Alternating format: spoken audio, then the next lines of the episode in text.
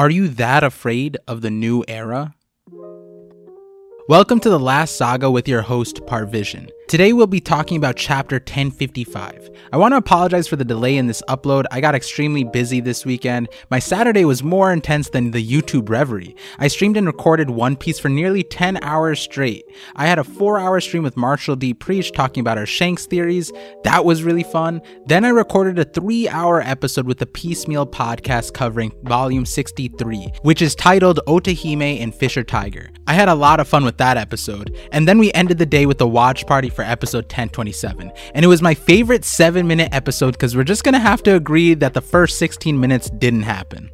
That being said, chapter 1055 was one of the craziest chapter reactions I could have live reacted to. My Shanks video premiered right after the live stream, and the details I talked about it in regards to water and Shanks' territory were insane. And because of chapter 1055, I went through a giant rabbit hole regarding Pluton. But shoutouts to Dax Sake's Pluton is a mole theory, it was a really great watch. I promise you all, it sounds funny and goofy, but he made this theory prior to chapter 1055, and then 1055 made it even more believable.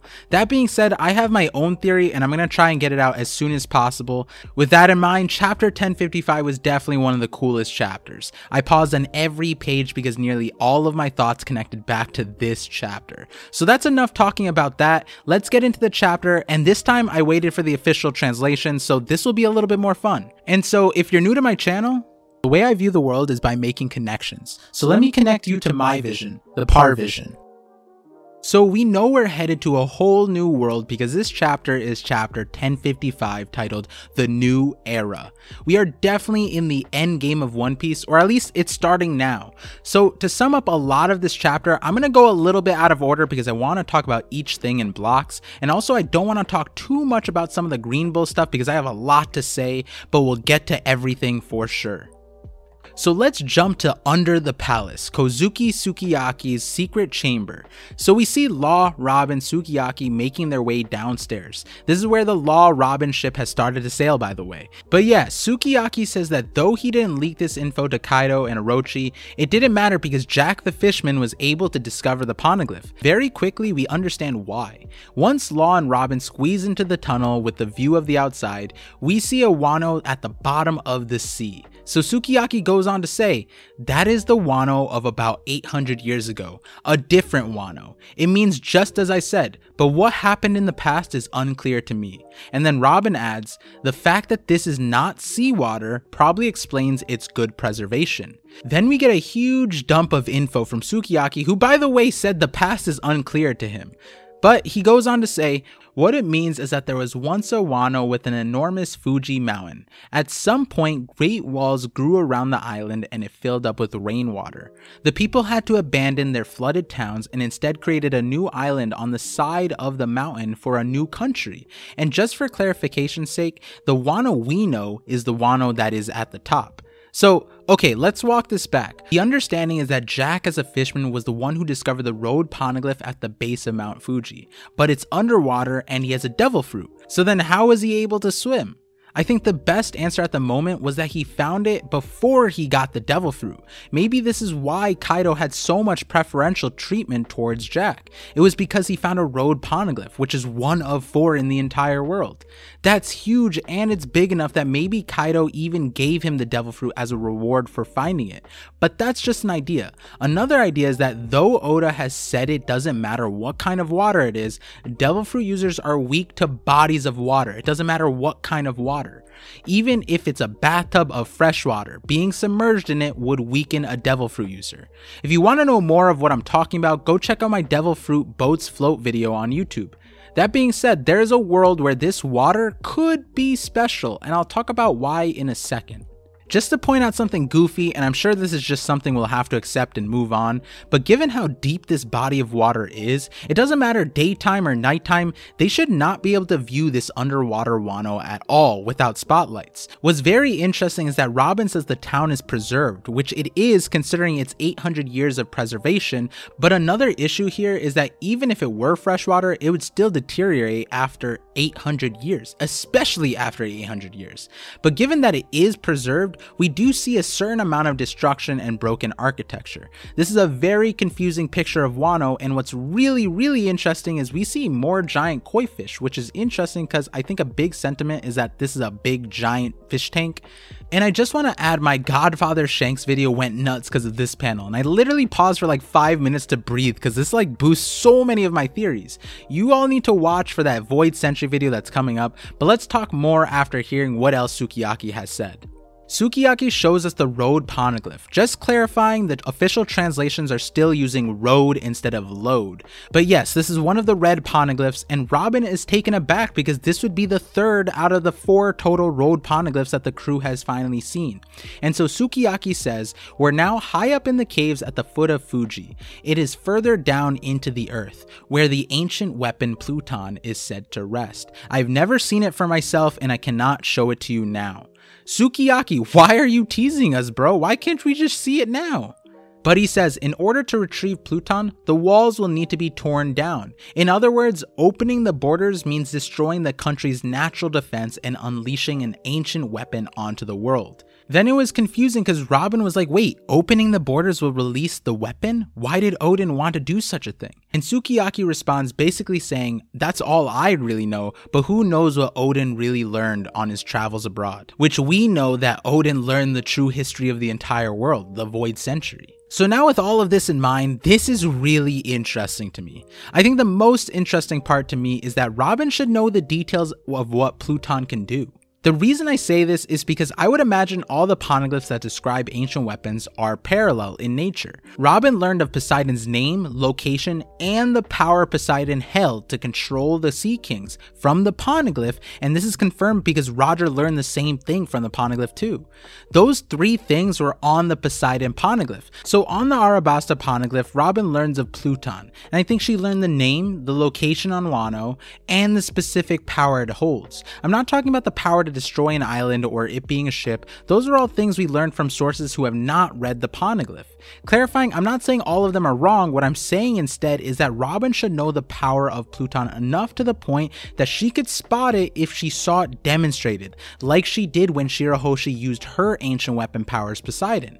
But in this dialogue, Robin seems more confused than satisfied by what she learned. The other thing when it comes to Pluton is that I firmly believe that all the ancient weapon powers are going to be misleading in the sense. They are named weapons, but who named them weapons? To me, Shirahoshi being named a weapon is misleading, right? But that's where we're taken back to the question of what Oda would define as a weapon. In chapter 192, the quote is Whatever its original purpose, anything can be used to kill people is a weapon. This was in Arabasta and in the same chapter that Pluton was first name dropped to us. It's actually the page just before this line. So when I went into my post chapter brainstorming phase, I hit a few very interesting points and candidates for Pluton, which I'll bring up in a future video on my channel. That being said, I want to highlight the things specific to this chapter that stood out to me. There were so many things, and Robin, she was so focused on the water within Wano's bathtub. Does that mean Pluton is related to the water situation? When we talk about what Sukiyaki said. He says if the walls are broken, then Pluton is unleashed. Now, if we think about this literally, it sounds like there's no option for Pluton but to be let loose if the walls are broken. So if the walls break, the main thing that would happen is the water would be unleashed. Now, what's interesting about that is that this water seems to have preservation abilities, or maybe there's something else. So many details are leading me to an understanding that this water is really special. Because even when you think about the walls being built around the island, the people had to abandon their lands in order to deal with the accumulated rainwater. But these are also the best architects in the world. Time and time again, we are told that Wano is known for their carpentry, swordsmithing, and anything when it comes to creation. I mean, these are the people who made the poneglyphs, but they couldn't figure out a drainage system? So then that leads me to believe that either this wall was meant to keep water out or keep water in. The keep water out supports my flooding theory and more, but the keep water in seems more interesting in regards to Pluton. Now, another interesting point from our current understanding is that this water is constantly overflowing. So, what is the source of the fresh water? We do know that Ringo is constantly winter and snowing, the seas around Onigashima are extremely volatile and stormy, but then on the other side of Kuri and Udon, it's like a desert and extremely dry. So, somewhere in this ecosystem that Oda designed is some kind of explanation for the waters around Wano to constantly overflow and the fact that this is all fresh water. That being said, let's talk about before Wano in chapter 9 10. Nami talks about how unnatural the winds are around Wano. The storms are swirling around Wano too, and creating the roiling unique wave designs that are signature to Wano. And I'm gonna make a video taking into account these details and more because I'm starting to get an understanding that Pluton relates to this water. Either it's a clue or this water is special itself. There's honestly so much to these panels that we have to sift through, especially since Pluton was said to have been built in Water 7. But then even more, the shipwright engineers who built Pluton decided that it was too powerful and it needed a counter system, so they developed blueprints of a Pluton of either the same capacity or similar that could be built to counter the original Pluton. So, whatever we're looking at here on Wano, there's some component that makes us believe that Pluton can travel. And also, does Pluton have to cross from Water 7 to Wano via the path to Fishman Island, meaning it can go underwater? But also, it can be rebuilt or multiple can be made. Then, on top of that, whatever power it holds, which we don't really know of yet, is a power that can be used for good, but also has the potential to kill people, which makes it a weapon. To be honest, anything can be a weapon. I mean, I saw Joker use a pencil as a weapon, so who knows? There's also another detail that's really important to include, which is that Oden wanted to open up Wano's border to prepare for Joy Boy's return, which also means that Oden wanted to unleash Pluton for Joy Boy before Joy Boy returns or as he returns.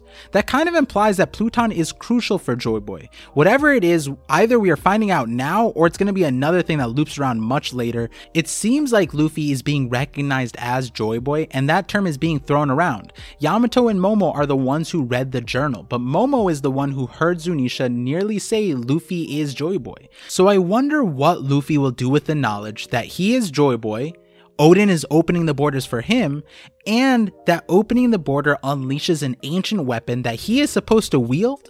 I think it feels weird to leave Wano without knowing what Pluton is. So I'm going to say we're probably going to find out about it soon. So if I can't get my theory video out in time, I'm sorry, but also it might be that next chapter 1056 will be a cliffhanger leading into a reveal in chapter 1057. Whereas chapter 1056 being the special chapter with 5 6 or Gomu in it, maybe we'll get more of a Luffy Nika Joy Boy chapter next. Something of note is that yes, we have three road poneglyphs now, but the real situation is we have been blueballed by Robin. I know some of y'all are okay if it's Robin doing it, but we're currently behind on the two poneglyphs from Big Mom's Island that Brook still has in his skull apparently, and the one poneglyph we just passed in Sukiyaki's chamber, and now this last road poneglyph. So we may actually get an incredible lore dump here that puts us significantly closer to Roger's knowledge and Oden's knowledge that they had prior to going to Laugh Tale. Maybe the information on these glyphs will give us significant information about Luffy's devil fruit or his power in general. But the other thing is the road poneglyphs are supposed to tell us where Laugh Tale is. The first one on Zou told us that combining the info from the four road poneglyphs will guide us to Laugh Tale. So that means these two poneglyphs will give us some sort of idea how we're supposed to find Laugh Tale in the first place. Something I think most people are glazing over due to this Pluton conversation. But yeah, these two red poneglyphs might give us a huge clue about Laugh Tale's location. Is it underwater? Is it in this dimension? Is it in the Shadow Realm or Underworld? Where is it? And will be that much closer to the story that made Roger and his crew laugh by the end of it which is a perfect segue because in a lot of ways this chapter made us laugh and brought us closer to Roger, which is because of how Shanks rattled not just Green Bull but the entire community with his haki display. We'll get to that, so let's start back at the start of this chapter and talk about this Ryokugyu scene in one smooth sequence. So to walk through some of the fight progression, we see Momo continuously proclaiming that Yamato, the most competent fighter there, should not be involved. And I really love the dialogue coming from Momo this chapter. Momo is struggling, and so are the scabbards, and we get a really powerful declaration from Ryokugyu that he can be impervious to fire. He has this fire break forest. Now, we're not sure what kind of move this is. Some people believe this to be a passive ability he doesn't need to activate, but it could be a special move move through his devil fruit that allows him to spawn plants that are fireproof. And just by the way, people laughed at me when I said there are actually plants that are fire resistant, so Aramaki might not be that affected. And here we are, we see exactly that. But so we have yet to see a plant like this in One Piece, so people are saying maybe it's haki related, which is my elemental haki agenda. So no matter what I think, the vision is 2020 all the bases got covered here. Now, I don't want to talk about the super nitty gritty details in this podcast about the power interactions because personally, I have a few gripes about the way Ryokugyu's Logia power is working and is displayed. Whether the scabbards are using haki while fighting his roots is a whole different discussion, but so this is when we get to the more crucial part of the chapter in regards to this fight. So to address this, Momo's lines here are beautiful. He finally lets us know why he does not want Yamato to fight and the reason is because he believes that if he relies on his saviors, the people now leaving Wano, then he and the Scabbards will never be able to protect Wano themselves while their saviors are gone. And that is something that he has to be responsible for. Now, these lines paint a very interesting picture because of how the chapter ends. But the major sentiment is that Yamato is 100% joining the crew, and it feels that way. At this point, I think it makes more sense for her to join, but we'll talk about that at the very end. So now back on Ryokugyu, he starts out this section of the chapter saying it was Kaido's presence that kept him from coming to Wano, which sounds really bad for him.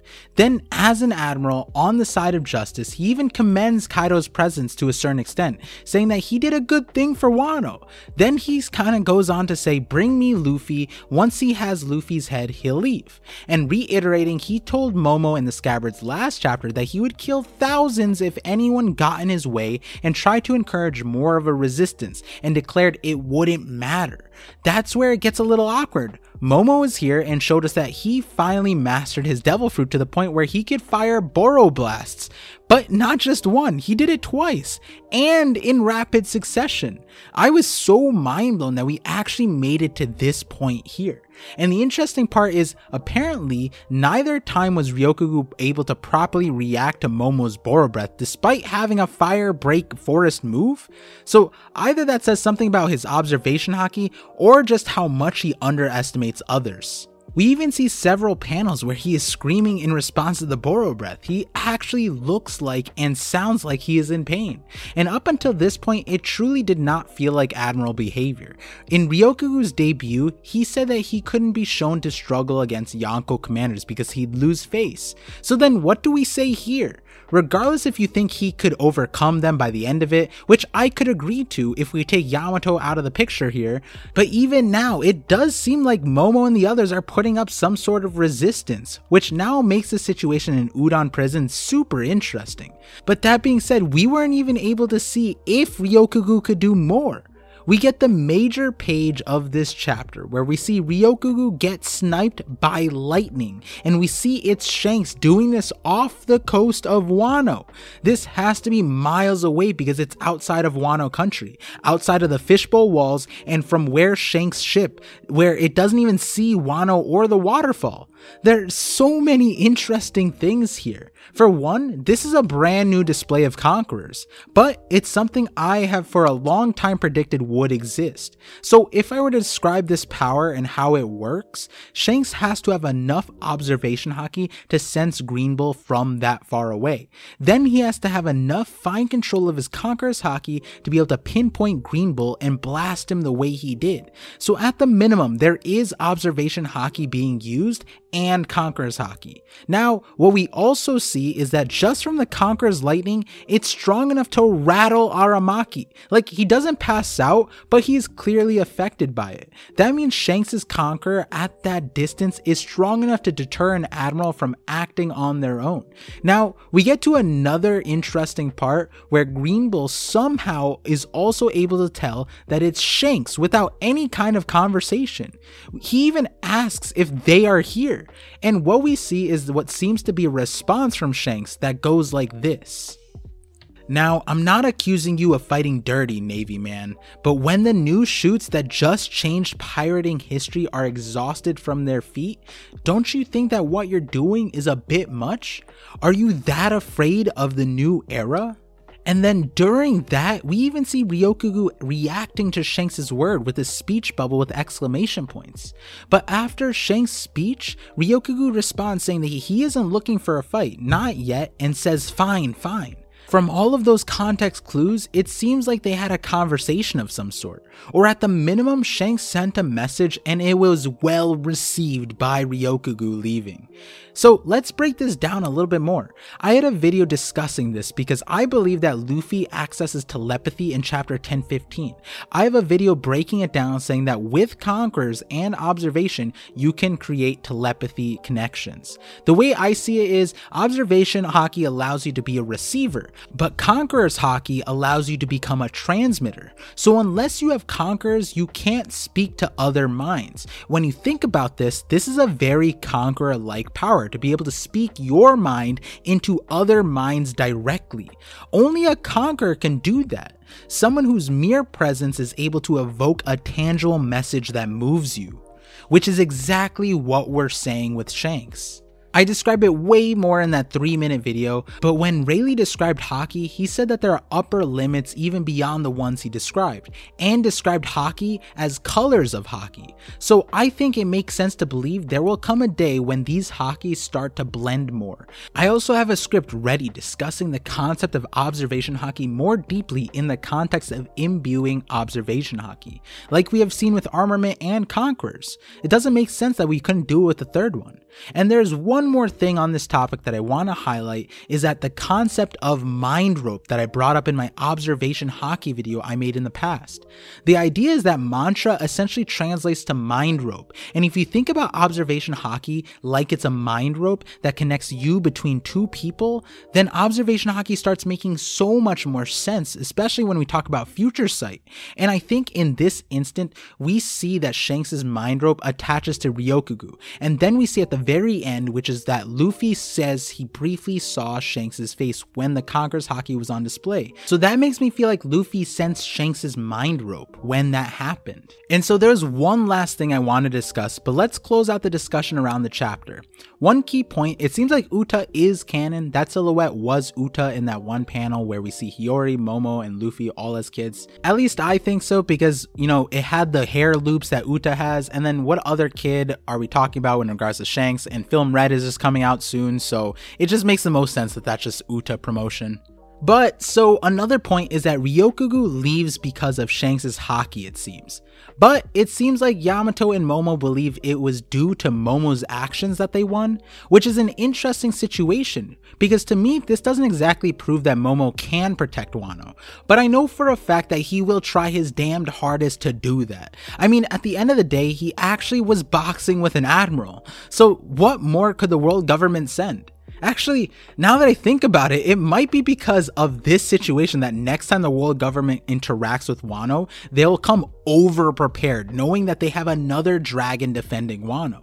This might actually spell disaster for them later on. And I want to just add this point I wanted to bring up earlier in that Momo succeeded in protecting Wano now. He said he wanted to prove that he could defend Wano without Yamato or any other's help. But then we see the situation that Shanks, someone outside of Wano, actually helped him here. So we might see a situation where Yamato recognizes that Momo needs his help and stays to help defend Wano because will Momo take the role of defending not just Wano, but also an ancient weapon on his own? It might even be that Yamato is delegated to stay here by Luffy as a command. Yamato might forego the adventures to give Yamato the aid he might need. Anyways, that's just a counter perspective, but again, based on the story, it looks like Yamato is going to be joining. And I do want to put my opinion here. It feels like Oda was using Ryokugyu as a benchmark after the Wano War, which drops my level of respect for this admiral because I do not think anything we've seen from him by this point felt super admiral level besides his devil fruit power. I feel like if Akainu had said he would stop at nothing for Luffy's head, we would see a completely different situation here. Aokiji and Kizaru had never had to eat their own words like Ryokugyu had to do here here. It would be fun to make a what if video about what would the other admirals do if they were in this situation, but I'll only do that if you all let me know if that's something you want to see on my channel. So now we get to the last page of the chapter. We see the party, but then we see Sanji, Luffy, Zoro, and Jinbei here watching the fight the whole time. They're proud of Momo and also impressed by the Conqueror's haki, but they were essentially watching Momo and the Scabbards box with an admiral. And yet again, we get to an understanding that the way the Straw Hats treat admirals, Ryokugyus specifically, is so different than ever before. Ever since Aokiji, the fear of an admiral was instilled on them. Then when Kizaru was about about to no diff the entire crew, that was another pain point. Then when Akainu rained down hell on Marineford and killed Ace while Luffy was powerless, that was another source of PTSD. Each time Luffy was shown that in the face of an admiral, he was powerless to protect those he cared about every time.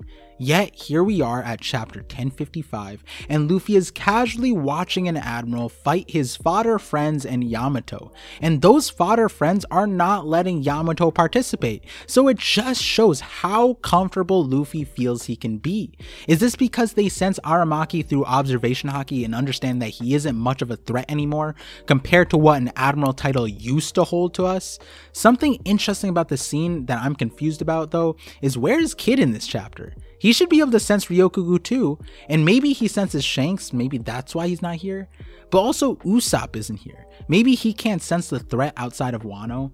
And Law could be here, but he gets a pass since he's flirting with Robin on their history date. But from everything we can grasp is that Luffy has grown exponentially since the time skip to be able to smile like this in the face of an admiral bearing down on his head. But I think Luffy is not as strong as what we might think. We have a new power ceiling given to us from Shanks and I think we have to ask ourselves how close to that ceiling is Luffy? And though he has Nika's fruit and now has toppled Kaido with a fist that could arguably destroy an island that was coated in lightning and Ryuo, I think still Shanks is that far ahead of Luffy. I think Luffy will one day be able to do what Shanks is doing here, but we're not close to that yet. Luffy has just learned Conqueror's coating, but this display from Shanks is still something new to him. The reason I say that Luffy is far behind isn't because of what we saw out of the fight with Kaido or what Shanks did here, it's more so what Shanks said. So to repeat what he said, it was, now I'm not accusing you of fighting dirty, Navy man, but when the new shoots that just changed pirating history are exhausted from their feet, don't you think what you're doing is a bit much? Are you that afraid of the new era? See, in TCB, they translated that part about new shoots as saplings. Both are pretty comparable in meaning. I asked Artur Library of Ohara what the Japanese kanji directly translates to, and he informed me that it was directly saying that Luffy is a new green leaf, which I really love that wording. And the conversation and reason I asked is because of a beautiful parallel I saw in chapter 511. But essentially, Shanks is saying they are a fresh new plant that has still yet to mature. And the wording is so powerful in this chapter with the forest forest fruit or woodsman fruit, where we see that Ryokugyu goes into a sapling form with new green leaves. So it feels like this is a progress report for Luffy that is yet to become a full fledged tree or plant and is still budding and growing, and Shanks is the equivalent of a jewel tree Adam. I don't know how much of a gap there is, but I trust Shanks in this assessment. I have no reason not to. But the reason why this felt like a progress report was because this paralleled nearly directly with Rayleigh in chapter 511. This was on Sabaody when Rayleigh saved Zoro from Kizaru's light kick. So to paint some of the parallels before the dialogue, we have a major event where the Straw Hats are coming out of, then we have an admiral responding to the situation and trying to capture them, then we have a Roger Roger pirate stopping the Admiral through their own means, and now let's get into the dialogue parallel as well. So Rayleigh says here to Kizaru, don't pick the buds before they sprout. Their era is only just beginning. And so Kizaru's line before reminds me of what Shanks started out saying, but let's focus on what the Roger pirates are saying. Rayleigh says the pre time skip Straw Hats on Sabaody were just buds that haven't even sprouted yet, which I think is accurate, and we saw a hundred thousand reasons why that's the case that Luffy was an ant in the storm of Marineford that made an impact through sheer willpower, but truthfully, he did not stack up there. And now we fast forward to chapter 1055, and we get the update that while the Straw Hats have grown, they have sprouted now, and they're still just saplings, new shoots, or fresh new green leaves. They're much like this plant that Ryokugyu turned into in this chapter, which makes me feel like the power gap is still very high between Luffy and the end stage that we're expecting, and Shanks might be our first glimpse at that end stage. This is why my elemental haki theories feel so important. The fact that my extensions of Conqueror's Haki came to fruition, most of the responses I get are there's not enough time for all of these new powers. But I think this is literally the introduction to it all. This is our first step into the levels of powers our main characters are going to have to confront moving forward in the story and as we head into the last saga. I think this is the exact setup for what I've been harping on in that I think the last saga of One Piece is going to have a lot to do with nature and natural forces, and I think it's fitting that Oda has set up a progress report where I think chapter 1 was Shanks planting the seed. On Sabaody, the buds were on the precipice of sprouting. And now finally, they have. Shanks says that they're new green leaves. But by the end of the story, our main characters and primarily Luffy will become a literal force of nature, or a big strong tree that can weather the storms that the world throws at him. I have to say it, chapter 1054 and on has been such incredible setup for this last saga, and I'm so excited to continue to read this story. Chapter 1055 really hit home with my Godfather Shanks theory, and I can't tell you enough how excited I am to share my Void Century theory and hopefully the Pluton theory. So, I want to thank all of you for listening to the last saga with your host, Parvision. If you're a new listener, I have a YouTube channel where I primarily have theories, and I'm just excited to talk One Piece. And hopefully, I'll become a regular scheduled program for you from now until the end of One Piece. And so, like always, thank you for connecting with me, and I'm looking forward to connecting with you all on the next Parvision.